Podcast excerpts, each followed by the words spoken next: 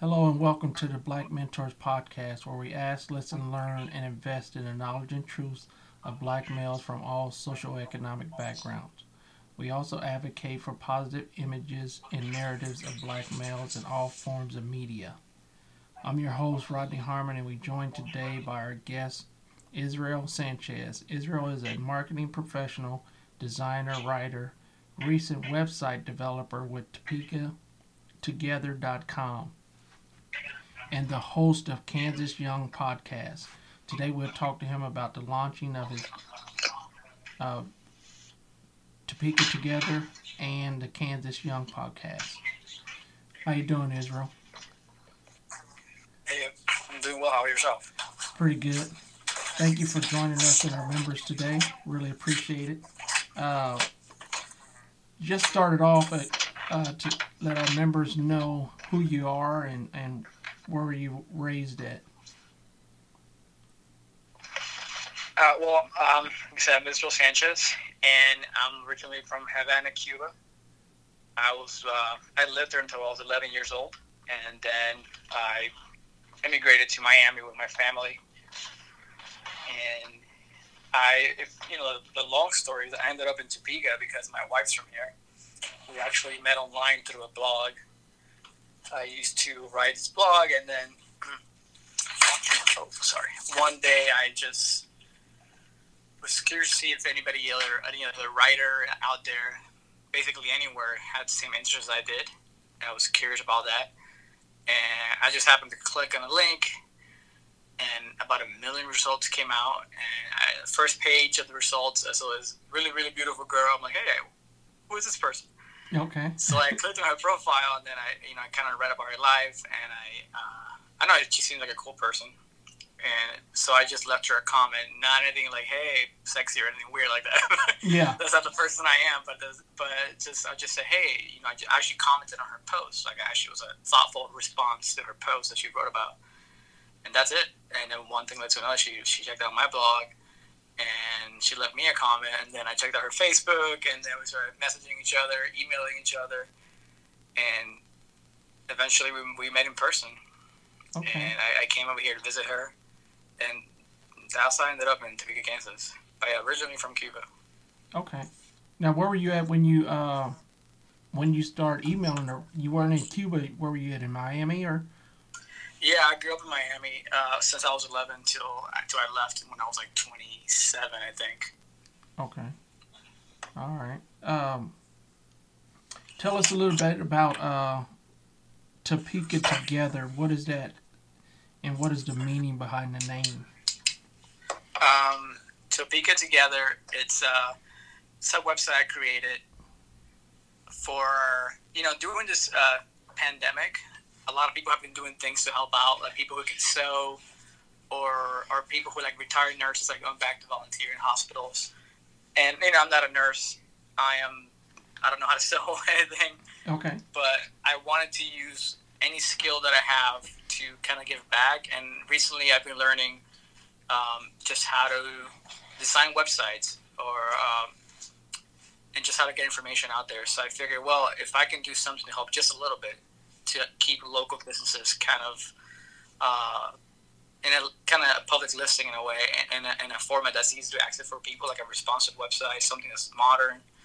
So that's kind of the idea behind it, and I want to keep it going. I don't just want it to end after whenever this ends, the pandemic. You know, whether it's a year or eighteen months um, whatever the new normal may be, I kind of want to keep that website going regardless because I feel like that's uh, kind of a positive uh, thing to do, just to share this information out there for free to, to local businesses. And so that's where I started, and that's kind of where I wanted to go. Just basically be a resource for people who live here and people who may be visiting Topeka and they don't know where to go to eat or to shop, and you know to support local businesses and not chains and we want to keep the economy here growing. And I hope that this website grows to a point that it can help do that. Right now, I just I just launched it. Maybe I don't know a week and a half ago, perhaps. Okay. So it's still pretty new, uh, but it's gotten some good traction, and, and I hope that it continues to grow because I want to help out. Okay. All right. Um, I went. To, I recently went to it, and it basically, like you said, uh, it's a for local businesses and local uh, mom and pop type shops and stuff. Uh, how would someone uh, get listed on Topeka Together? Uh, people can just email me. There's a an about me, or yeah, there's some actually I created a submit uh, link on the front page to make it easier for people to understand what to do, and they click on that and it'll take them to the About Me page, and it'll say email me, and have a, a, link that you can click, and it'll tell you to an email provider, and you can just it already has a subject line in it, so you don't have to create anything. So that's it's pretty simple. Just your name, your business name was important, and just an image if you want to use, or if not, I usually just pick one that I find that it might work. But so that's the easy way to do it. Just uh, click on a, one or two links on the website, and it'll tell you like the email address that you're going to use in your website or Facebook. Not everybody has a website, but I'm trying to be proactive as well. If um, when I have time, like I have a full time job and I have kids, so some when I have some time, I try to go out and find businesses that I can either think of or I came across on my feed or somebody mentioned. So I try to have business on my own, but the easiest way, or I guess the most effective way, is for people to actually go to those steps. Just go to the submit button or link on the homepage and follow is a easy, just an email basically, and that's the best way to actually get listed. Unless I happen to think of your business because I've been there or, or something like that. Yeah. Okay. All right. All right. Uh, you bring up, you know, working and stuff, and you know, family time, and uh, how would you describe the balance between work and family, and how would you tell someone as far as starting a business or some how they should? What would be your recommendations on the balance between the two? You know, it's something that I'm still learning. Uh, okay. It's it's you have to find a balance, obviously, and I think it's important if you if you like what you're doing and if you're starting something that you want to do. Is I think the the problem with that, some, not a problem, but I guess it, it, you can get carried away sometimes and be okay. really obsessed with it and just want to do it all the time. And that's one thing to watch out for. It's good to be excited. Be excited, obviously, as a good sign of your project or business. It's, good, it's gonna hopefully succeed because you you care about it. That means other people will care too. But you have to keep in mind that you know when all that goes away, and it might, you still need people around you, and it still need you, especially if you have children or even just a wife or whatever. Like people, we need people and people need us, and it's important to keep that in mind and not to get too carried away with um, just the inner workings of a business or even just your j- job too. Right. One thing I learned a long time ago, it's uh, to disconnect my mind once the clock hits five o'clock, for example. If, if you're working a job or even a small business, or you if you're your own boss set a time. Just set a schedule. Okay, I'm gonna work from eight to five or, whatever it is, seven to nine because that's the only time I have. Just set a schedule and try to stick to it. I know sometimes it's hard to disconnect the, the brain side of it, the mind part of it, but it's, it's really important to do that because you can still be away from your computer or from your phone or, or from whatever you work at. But if you're not disconnected mentally, you're still not present. So it's, it's I think one thing to be mindful about that is just be present whenever you are with your family or your friends. Okay. Almost the same like what you know. Don't take your work home and don't take home to work. Yeah, basically. Okay. All right. Uh, I also mentioned in the, earlier about what you do as a living and and what you do well not as a living but what you do on the side is Kansas Young Podcast. Tell us a little bit about that and what's behind the meaning and the name of that. Yeah, so the podcast is uh, coming soon. Next week, I'm gonna officially launch it. There's a trailer already out there. People, I, I know you listened to it already. And it started first as a Facebook page. Okay. And basically, I just wanted to. When I first moved here, I didn't know anybody. So, and I've always been a writer and, and just an artist. So I wanted to meet other fellow thinkers like that, other artists or entrepreneurs as well, because I, I do believe that entrepreneurs and artists have a common gene, if you will. Like you, you want to create something out of nothing or something that wasn't there. You want to fix it. So that was one motivation to create Kansas Young. Just I wanted to meet like-minded people. Okay. Or and the other motivation was like I wanted to get those people kind of a platform in a way um, to tell their stories. So Kansas Young is basically people telling their stories about their life. So I ask them deep questions sometimes, some personal questions. And I've been thankful and lucky that the people that I interviewed, most people have actually been very vulnerable and opened up about things that are hard in their life. And th- those posts are the most popular ones because people can connect to stories of, of whatever it may be. So it started as a page, then it turned into a website, same content, and now it's going to turn into a podcast, like you mentioned. And I'm still kind of figuring that out. It's, it's a different medium. Uh, it's it's interesting. When I when I did the interviews in person, I could you know I could look a person in the eye, and you know obviously podcast you can do that too, but not now because of the pandemic. But I don't know. The audio medium is kind of different because you can. I'm still kind of learning, I guess. I'm, I have a, about six episodes recorded already, and they're all different. Some people go, I go pretty deep, like personal stuff. Some people are just kind of shallow. It, it on the person. And again, I'm thankful for the time, but it's just I'm still learning how to get to that layer that I really, want to get that I usually went with when I was doing it in person, and just you know going back home and rewriting everything and quoting the people so that's what is basically started as a page, website, and now it's morphing into a podcast. I'm still going to keep all of them together running. I'm still going to post uh, basically a clip or a snippet, if you will, of the interview yeah. on the Facebook page and on the mm-hmm. website. But the whole episode will be available, obviously, on the podcast feed. Okay. Yeah, you said it's a different type of medium and stuff, and yeah, there, there, there, there definitely is a.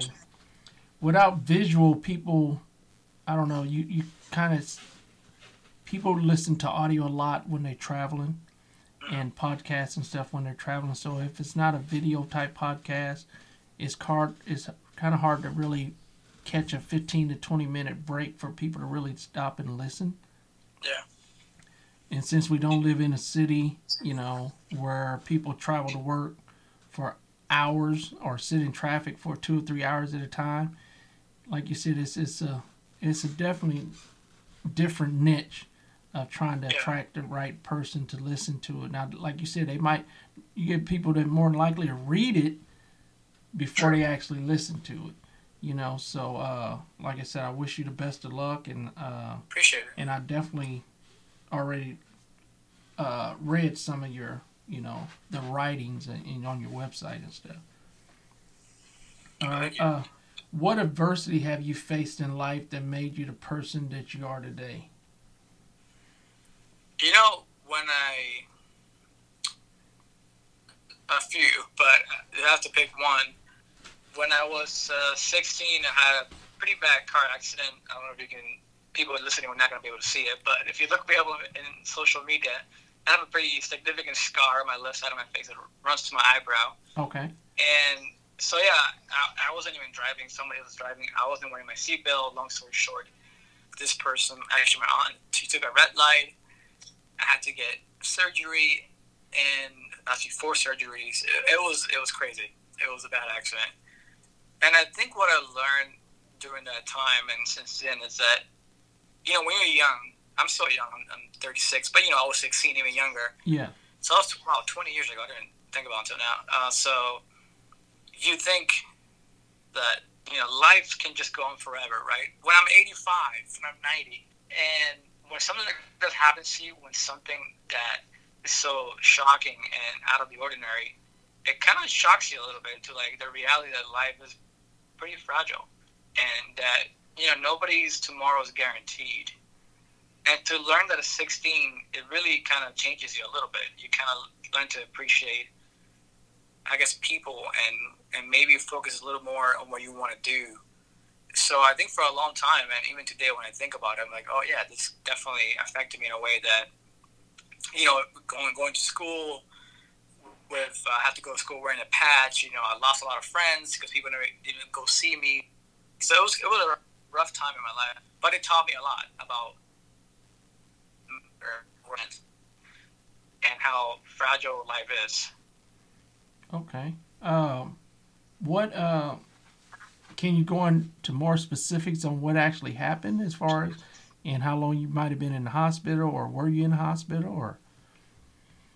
Yeah, uh, well, I was like I said, I I uh, my, mom was driving. She ran a red light. I basically crashed or you know into the emergency got there, they said, "Hey, whose skin is on the windshield?" And, and I just I almost fainted when, the, when I realized it was my my skin is just hanging on there. Okay. Sorry for the TMI, everybody listening. Yeah. uh, and uh, so that was hard, and obviously, after I was 16, I was scared. When you're in an accident, you're in shock. There's a lot of blood and and a lot of nerves. One thing that I do remember happening was that when the paramedics came, my aunt. Oh, I guess I should have probably mention this. When I left Cuba, I left without my parents. That's another thing that was pretty traumatic that happened to me that okay. I kind of skipped over because I wanted to pick just one. Yeah. Okay. But I left Cuba when I was left without my parents. Uh, I, I came here with my aunt, two cousins, an uncle, and my great grandmother actually. And I, I actually became a spon- uh, U.S. citizen and sponsored my mom when I was 23. So about 12 years later, I was able to bring her to the United States. So my aunt was driving, right? She was my legal guardian. So she felt really guilty because she almost killed me. So she was in shock and she was guilty because she was driving and she was distracted and caused it that almost killed the person, you know, her sister's son. So while the while the paramedics were trying to calm me down, I was actually pretty calm, surprisingly. I was trying to calm her down and they were laughing. I'm like, you're the one in a stretcher with an IV, and you're trying to calm her down. I'm like, yeah, yeah, I know she feels guilty. I know she feels guilty, and she was like bawling. Yeah. So I was trying. It was weird. I guess I don't know what that says, but I was trying to calm her down. Even, and I, I guess it's kind of who I am in a way. Even though I'll, I could be on fire, I'm trying to help other people. Not to put myself up or anything. It's just something that I've noticed since then. It's like I was trying to make sure she was okay, even though I was the one that was like basically hurt. So they took me to the hospital and one thing I remember is like this uh, this nurse guy. He was pretty mean to my family because they didn't speak English. Uh, so he he refused to speak to them, and I had to translate, even though I was like, you know, all in shock still, and, and, and anxious and nervous. And then the guy was like, "You should have worn your seatbelt," you know, tell me all this stuff. And I, again, I was like in a stretcher in shock, and yeah, that was very like I don't know it was kind of a very weird thing to face. Kind of face that xenophobia, discrimination when you're at your worst in a way. Yeah. Um, and my family too. So that was weird. And I was like, oh wow, this is you know I really couldn't process at that time, but looking back. So I, I yeah I had to get oh I asked something was that guy did actually. Uh, so I had basically I had no skin there. It was just basically just nothing. Layers skin were gone.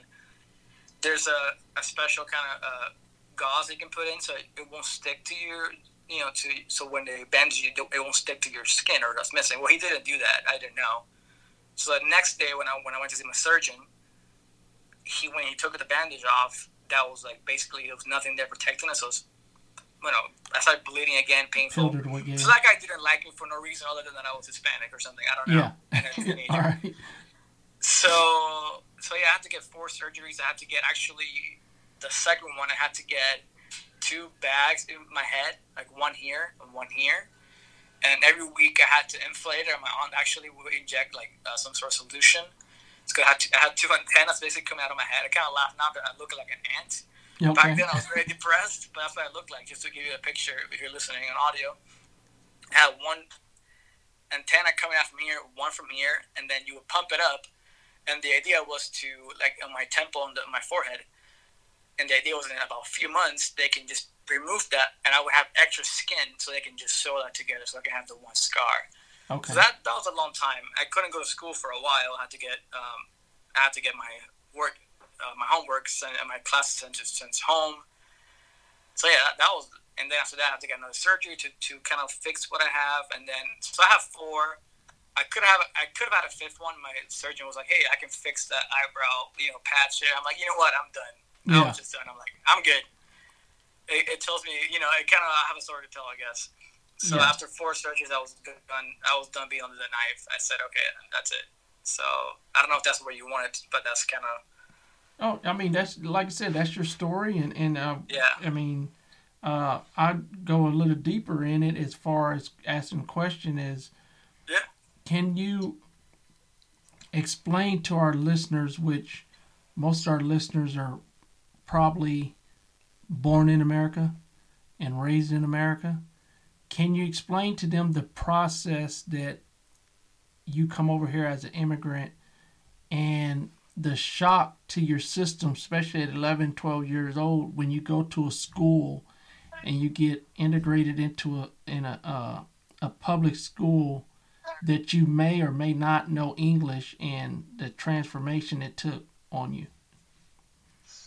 Yeah, I mean, it was hard. Remember, I came not only without knowing English, but I left my parents behind. So that was an extra level right there of, uh, of difficulty. Even though I was close to my aunt and uncle, yes, um, it's not the same thing. So I had that going, going against me, if you will. And and then going to school, the, the good thing is it put me in ESL classes was in the beginning. So yes. obviously everybody was at the same level as I was when it came to at least uh, not speaking English, right? Or and since I was kind of a nerdy kid for some reason when I was little, I used to watch like movies and read, you know, with subtitles, of course, in Cuba. And I would listen to the word in English and I read the subtitles. So I, I guess that kind of taught me a little bit. And I, for some reason, I started reading the dictionary in Spanish when I was like 10. Don't know why. I had no idea I was going to leave the country. So I think that helped because I moved on pretty fast from, from ESL. I moved, you know, in about a year, I was almost in regular classes already, which is kind of crazy to think back. But I just a person, I just like learning. So I was, I'm always learning something. So even back then, I was trying to learn English as fast as I could because I, I liked it. But as far as like difficulty, well, there, there's one thing. So when Cubans left in, in the 90s, um, so I left in 95. I came legally on a plane. I was sponsored, well, my great grandmother was sponsored by her brother, but she was able to claim me and my family. So I left with them but in '94, a year before, a lot of Cubans came here legally. They came in uh, rafters. Yes.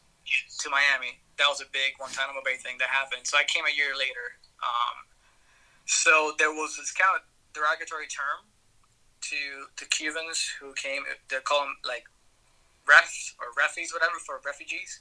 Yeah. So it's kind of used as a as a you know derogatory as a bad word. So they call you a ref. Somebody was calling you like the worst they could call you for being a Cuban. So I didn't know what it meant, obviously, because I was just, you know, I wasn't, I didn't come in, a, in, like that idea. I just came legally like everybody else. But, you know, like they, it's like somebody using the N word, right? In a way, they, they use it to piss you off and to exert power. You know, they think they have power over you, right? It's just like a, it's an insult, obviously, to me. So this is kid, this this white kid, that used to call me a ref all the time, you know, and he would just cuss at me and just call me that and and until one day I've, I've had it. You know, I'm a pretty peaceful guy, but just one day he caught me at the wrong the wrong wires mm-hmm. were crossed, and he he said something to me, and I just started. I punched a kid, and we started fighting, and so that happened. So when the my PE teacher came, to actually during PE class, which of course sports are kind of also, uh, you know, if you're a teenager playing sports or 11,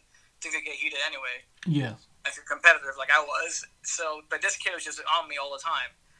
So when my PE teacher came by, he asked. He was actually a black man, and he, he he told me what happened. I told him, listen, these guys been calling me a ref all this time, and and he got it. You know, being a black man, he knows what somebody calling you something like that. So he didn't. He's like, you know what? I get it. So he, I didn't get in trouble. That kid did, even though I was the one that actually pushed him first. But yeah. he was incompetent for. So I don't know. That kind of in a way taught me like I didn't know anything about the N word yet, or what you know. But later on, I realized, oh, he got it. You know, even though obviously the N word's a lot worse. I'm being called ref. Not, I'm not comparing that. I'm just saying. Yeah. Oh, I understand. Yeah. In my experience, that's what I, I was like. Oh, wait. So he got it because of I'm sure what he went through growing up. You know, he was probably 50 back then or 40 something. So he grew up. You know, like like whoa, I don't know how old you are, but he, you know, when he grew up, things were a lot different now. Yes done there. And now, even though now there's still racism, of course, and xenophobia, but obviously the further back you go back, the, the, the harder it was. The harder it is, yeah.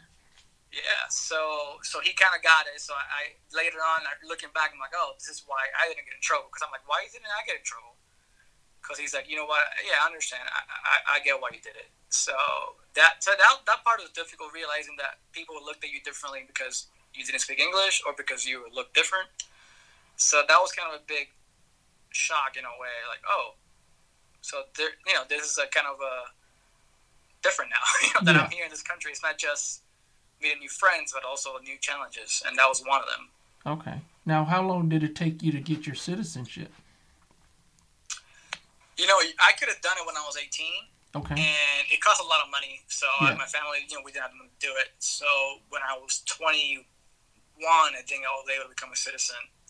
Okay. And again, that's just taking the test and studying for it. Um, when I took it, the lady was like, "You obviously know what you you know your stuff." So she asked me like five questions. The rest were just talking about what I was doing in school and stuff like that. So it was pretty easy for me because again, I didn't have any difficulty with it. But it's a it's a long process and it costs a lot of money. Actually, it costs more now. Yeah. Unfortunately, they just raised the the fees recently. Not surprised. Uh, Yeah. So yeah, but yeah, it was about like twelve years or something like that, or eleven years after I came. Okay. Yeah, I know they just raised the fees. What about a year, year and a half ago? I think so. Yeah. Yeah, I read about that and stuff. So Mhm. okay. All right. Now, uh, how did it feel at the time that you were able to sponsor your parents coming over? Well, I sponsored my mom. Your my mother, dad's still in okay. Cuba. My parents were divorced since I was little. Okay. um, when I was like two or something. I don't remember. So they, you know, they've been apart for a long time. So yeah, I was able to sponsor my mom, and I mean, it felt great. Um, like I said, I've been 12 years. I did visit, but I visited only about three or four times in those 12 years because you couldn't really go whenever you wanted to. There was a limit. You could go once a year. You can go for only 10 to 15 days. Like every year was different. Cuba and U.S. have different crazy laws. Okay. So every year things change, so you never knew. And of course, it costs a lot of money too, thousands of dollars just to go. So yeah, when I man, when I when I set the paperwork in motion, that was good. But of course, you have to send it to the government, you know, the INS office in, in DC, and it takes a while. And then, but about maybe eight nine months after I started the process, she finally got the approval. My mom did, and my actually my half brother too came with her. Okay. Um, he's actually he was a, he was actually ten. Kind of a weird similar scenario. He, his dad is still in Cuba. He came with my mom when he was like ten. Almost the same thing as I went through in a way, but with, with my mom in tow for him, which is good. But yeah, I mean, I was happy to see her, of course. When, you know, we got to the airport, and it was it was surreal. You know, just to have have it here finally, and my brother too, who I didn't really know. And, you know, Uh-huh. I, I left when he was like, I think eight months old Okay. and he came when he was 10 years old. So, you know, we, and we still kind of get to know each other now. Because when he came, he was, I was already in my 20s and he was like 10. So we spent Yeah. a lot of time together.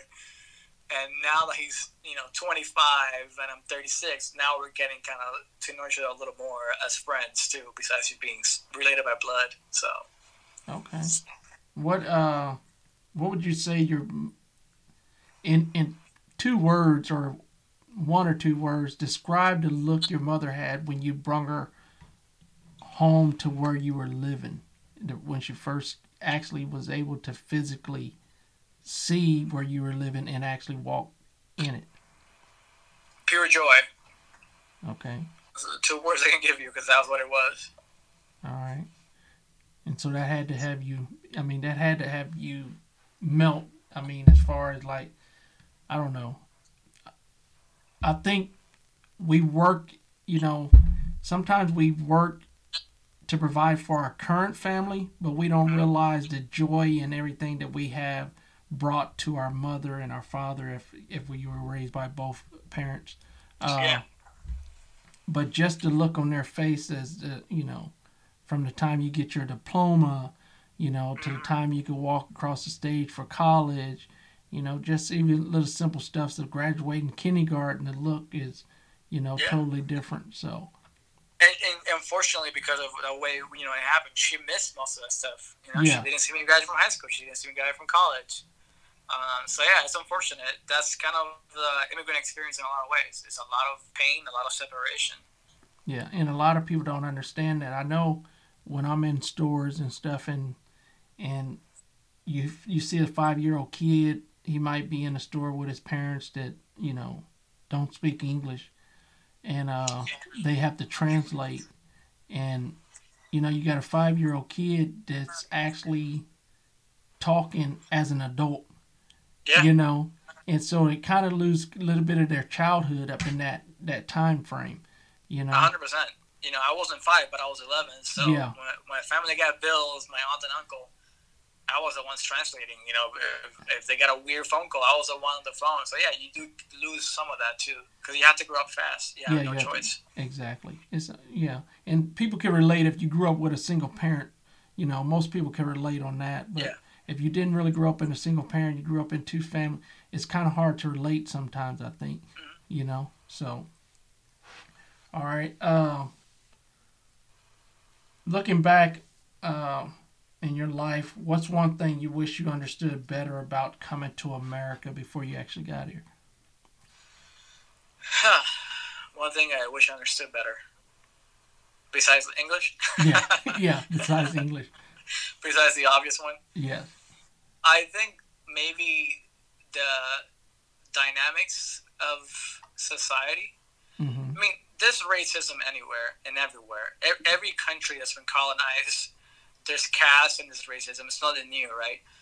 But in Cuba, you know, everybody's Cuban. Yeah. yeah. there's no, there's nothing, you know, there's no, nothing else. You're Cuban. So when I came here, I, I wish I had known, you know, like that kid I mentioned about calling me that. Yes. I wish I had known what to expect in a way. And nobody can prepare you for that, I guess. But I wish I had like a heads up or something. hey, hey, by the way, this could happen to you. Yeah. Or you know, I was uh, when I was like 15, I was stopping by cops for a couple of friends doing nothing. We just came from playing basketball. Stuff like that that you know the people don't don't tell you because you know either they don't think about it or they don't expect it. But it happened to me. You know, like uh, I was 15. A couple of my friends were just coming from playing basketball. Cops just for no reason stopped us. You know, they put against the trunk. They told to go against the wall. They touched me in places I didn't still feel really happy about or adequate about. It was kind of weird being that young and being searched that way. Uh, yeah. And being you're probably being baited for no reason. We weren't doing anything. We literally just came from. You could, we were wearing basketball shorts and shirts and I had a basketball in our hands, you know. And so like, oh yeah, sorry, you know, there's like some BS excuse. I'm like, I wasn't ready for that kind of stuff. Okay. But you kind of learn, you know, like life teaches you, obviously. But I wish I had known that. Like, hey, when you go to this country, yeah, you gotta learn a language, but you also gotta think people gotta look at you differently because you look different or because you have a different accent. Okay, all right. What uh, is the most single important reason for your success? You think right now, as far as like you graduating high school, graduating college, uh, as far as the learning, are you like you said, you've always been a learner and you always yeah. wanted to learn. What would you attribute that learning and your success to? You know, I think people around me. Like my mom always, she taught me how to read when I was uh, four or five. I was reading my name. Pretty young, I was writing already a lot of things, just simple things. But I was, you know, just just taught me herself. And when I, so I went to high school and I went to college in, uh, in Miami I got my A, and then I actually got into University of Miami, a really expensive university. It's a long story. Um, I had a family member that was going to help me pay for it because they were from money, a lot of money, and they did for a year. After that, they didn't. They kind of backtracked on their promise. Okay. So that kind of let me hang with a lot of money, and so I just I was really like depressed, honestly, that year. I almost thought about going back to Cuba. I'm like, what am I gonna do here? And but I didn't I, I, so uh, yeah, for a long time I didn't go back to school or anything, and then I met my wife. You know, we got married, and and she pushed me to go finish my degree, get my bachelor. So I did. I went to Washburn, and and I finished it in 2015. So people like that, I guess women in my life would believe to me in this case that either taught me how to read or another one. My wife, she said, "Hey, I know you can do this. It's gonna better your career and our family's, you know, income, and just outlook in the future. So go back to school, and I did, and it was hard because by, by that time we had our firstborn daughter. So I was working full time with a newborn who wasn't sleeping at night, and I was going to school full time. Okay. yeah. was, that first semester was one of the most stressful times in my life. I'm like, I'm not even kidding. Like, I, it was bad, but I made it, and I graduated. And so, yeah, I guess people will believe in me. If you have the right people in your life who believe in you and, and teach you, I guess, how to learn, in a way, it, it's really I think that's what got me to where I'm at, and hopefully to where I want to go in the future. Okay, all right. Uh, describe your wife as far as what she means to you? You know, she's my best friend. I really mean that. People say I talk to her all the time, but she really is. Like we know each other really well, and and she's also she's a photographer. She's also an artist, so she understands when I have an idea for a Kansas Young project or for whatever it may be. She gets me, and I think that's important. And I get her too. But you know, speaking about me here, uh, like she understands when I want to do something, and when I have an idea, I'm going to pursue it, and and she's supportive of that, even if they're crazy sometimes. Okay. And she knows when I'm burning myself out. She's like, "You gotta slow down. You're gonna you're gonna burn out." You know. Yeah. And I've learned to listen to her. That she's kind of the voice of reason. So, I mean, she said she's like she's beautiful and she's really like a great partner in a lot of things that I do. Okay. All right. Now, how would your wife describe you? She would say with one word, it would be passionate. Okay. Because I, I am passionate about what I do and, and, about what I believe in, especially. Like if I believe something, I am gonna tell people about it, and and I'll try to uh, just make my case. So I am passionate about the things I believe in and the things that I do. Okay. I think she would describe me that way. All right. Now, one thing I didn't bring up is the fact that if we go to your actual Facebook page, you mm-hmm. do a weekly, or not a weekly, you do a nightly um, update on the COVID, you know, um, pandemic, yeah. you know, incidents, and you bring up and you give your perspective on it. What uh, made you do that? Because I know you get a lot of responses back from it too. Um, most of the responses I see are positive responses. I'm pretty sure you didn't got some negative stuff, and you know. But uh, what makes you so passionate about the COVID 19 uh, update and as far as your opinion on where you think the government is messing up or is doing the right yeah. thing? You know, it, it started just me tracking it on my own because I, like I said, I mentioned earlier, I'm kind of a nerdy person in a way, so I like just keeping track of things, especially something like this that could potentially, well, not potentially, has you know kill a lot of people and, and get a lot of people sick. So I started with me just sharing the numbers. Hey, this is what happened yesterday. This is what happened today. Because there's a lot of this information out there. And I went to school for journalism. That's my major, and that's what I wanted to do. Uh, even though I'm doing marketing, which is, which is on the other side if we go over the line. But um, okay. so that's really I'm a writer at heart. Honestly, I'm a journalist at heart. So it started with me just sharing that with my friends, and then people started asking, "Hey, can you make this public?" and I did. And then I missed one night because I didn't think about it. Just like I'm not, it's just me posting this. People were like, "Where's the, where's my nightly post?" So people started asking about it. So now I feel like responsibility sounds weird because it's just me. I'm just one guy. Yeah. But I think my circle of friends do appreciate it. The ones that do comment and, and like it. So you know, I'm not an expert, but I read a lot about the experts, what they say and what they think. As far as the government goes, I think without a doubt, the federal government definitely messes up. You know, things could have been a lot more contained now if uh, the, administ- the Trump administration had not been so slow to act and dismisses from the beginning. So yeah, there's definitely a lot of fault federally. I'm lucky, and I feel lucky that I live here in Kansas, that we have a governor like Laura Kelly who took it seriously. You know, and of course you can improve anything. You think she could have done better like anybody else, but overall, I feel like our state and even just Kansas or county has done really well overall in the sense of being proactive about the locking down of places because she obviously believes in science and not trying to win a popularity contest. She's trying to keep people safe. So I feel like locally and statewide, our government has been pretty response has been great, but nationally, as I mentioned, it's been poor, and we're seeing the results. And unfortunately, it's going to keep getting worse until it gets better. You know, once we get a vaccine or, or a treatment. So that's kind of where it started. Just me sharing what I believe and and you know some people might not like it but i try to even though my posts are sometimes i get very passionate because that's the kind of person i am i try to always bring facts like i always have sources in the comments and i if i use a quote i source it below and i try to find reputable sources not just you know you know jimmy bob what that wordpress.com but actually reputable sources yeah. of people who study this stuff because I, I don't like just talking um, I don't like making things up. Like I said, I, I'm a journalist at heart, so I do back my things up with sources. I have an opinion, obviously, but I, it's based on actual information, not wishful thinking or ideology.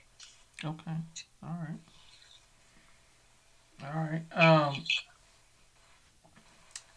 in closing, if you could put up a billboard up in any city, where would you put it, and what would it say? Huh, You get good, that's a good question. you get two billboards, one here in America, and one in Cuba. All right. So one here in America, any city in America. Um, let's see. I think maybe the one here, I will even put it here in Topeka. Why not? And sounds cliche, but I'll probably say, you know, this too shall pass. Okay. I think everybody's worried about, as we should be, about COVID 19, the pandemic, and we should all take all the precautions that we need to, and we should. But remember that as a humanity, as you know, as as a human race, we've been here before, 1918, and the Black Plague before that, and be, before that, who knows? There's been countless of, of um, just catastrophic, almost level of, of plagues and diseases before, and we got through it. And so this will pass. I mean, it, it may take a while. It may take a year to get a vaccine, in 18 months, but it will pass. And and those of us who take it seriously and, and follow the directions of the experts, you know, will have a better chance of being okay. If I had to put a billboard in Cuba, I think it'll be, I'll probably just say hope. You know, there's hope, maybe. You know, Cuba is an interesting place. Uh, I love my country. Of course, the government's horrible, but the country itself, the people are, are just amazing people. And if you ever visit or visit, people listening to this would know that it's a beautiful country. The people who have nothing, they will give you whatever they have to make your stay, you know, just pleasant and welcoming. That's just the way we are overall. So there's, you know, there's a lot of darkness over there, and, and because of the way things are, the way the government has controlled the information, which is important, and just population.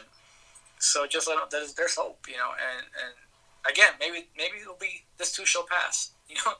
This revolution, quote Yeah. unquote revolution, will also pass one day. You've been here for 70 years, but you know, not nothing lasts forever, right? Even, even bad things like that. So, yeah, it's kind of my, my two billboards. Okay. Right. Where can our listeners uh, connect with you online, if you don't mind giving the, your site? Yeah.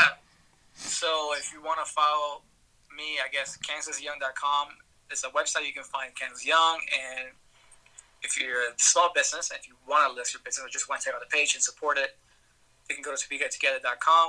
And I do have a personal website that I created recently because I'm creating websites now. That's what I do now.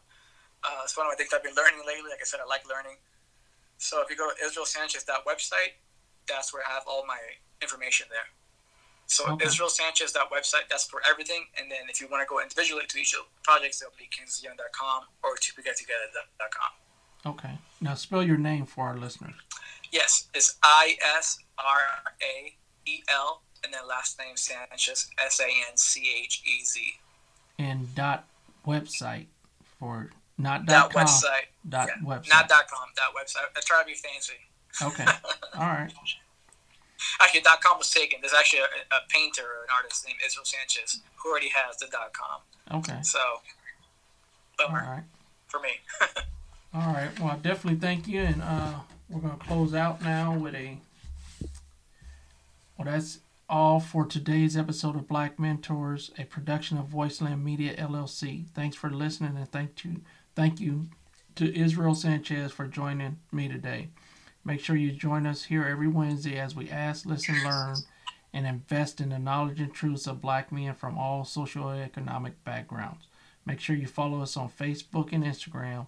Please subscribe to the podcast on Anchor.fm, Spotify, Apple Podcasts, and Google Podcasts. Stay tuned for a new episode every Wednesday. We appreciate everything you've done. Appreciate you, you know, talking Thanks to our listeners today, sir. And and let me just explain. Israel is Cuban, like you said. Yeah. This host, this post is mainly for black men. Well, mainly interview a lot of black men. As you know, two weeks ago I had the first black female today I have the first Cuban, and I will continue to go on and meet different people throughout. My main thing is that I want to let people understand and know that as black men, we also associate ourselves with other men of other nationalities. And just like Israel said and mentioned in his in, in his story, they kind of face some of the same issues that we face in life. You know, uh, being an immigrant and not being able to speak English at the time, they probably face some a little bit more discrimination than what we feel, you know, uh, as the onset. So, like I said, once again, uh, me and Israel gonna we talk about collaborating on some different projects and stuff. So you'll probably see us in the you know near future with some different projects, and hopefully this social distancing ends, and you'll probably see us out somewhere hosting a podcast together. So once again, right. this is Black Mentors. We thank you again, Israel, and everyone have a good night. Talk to you later.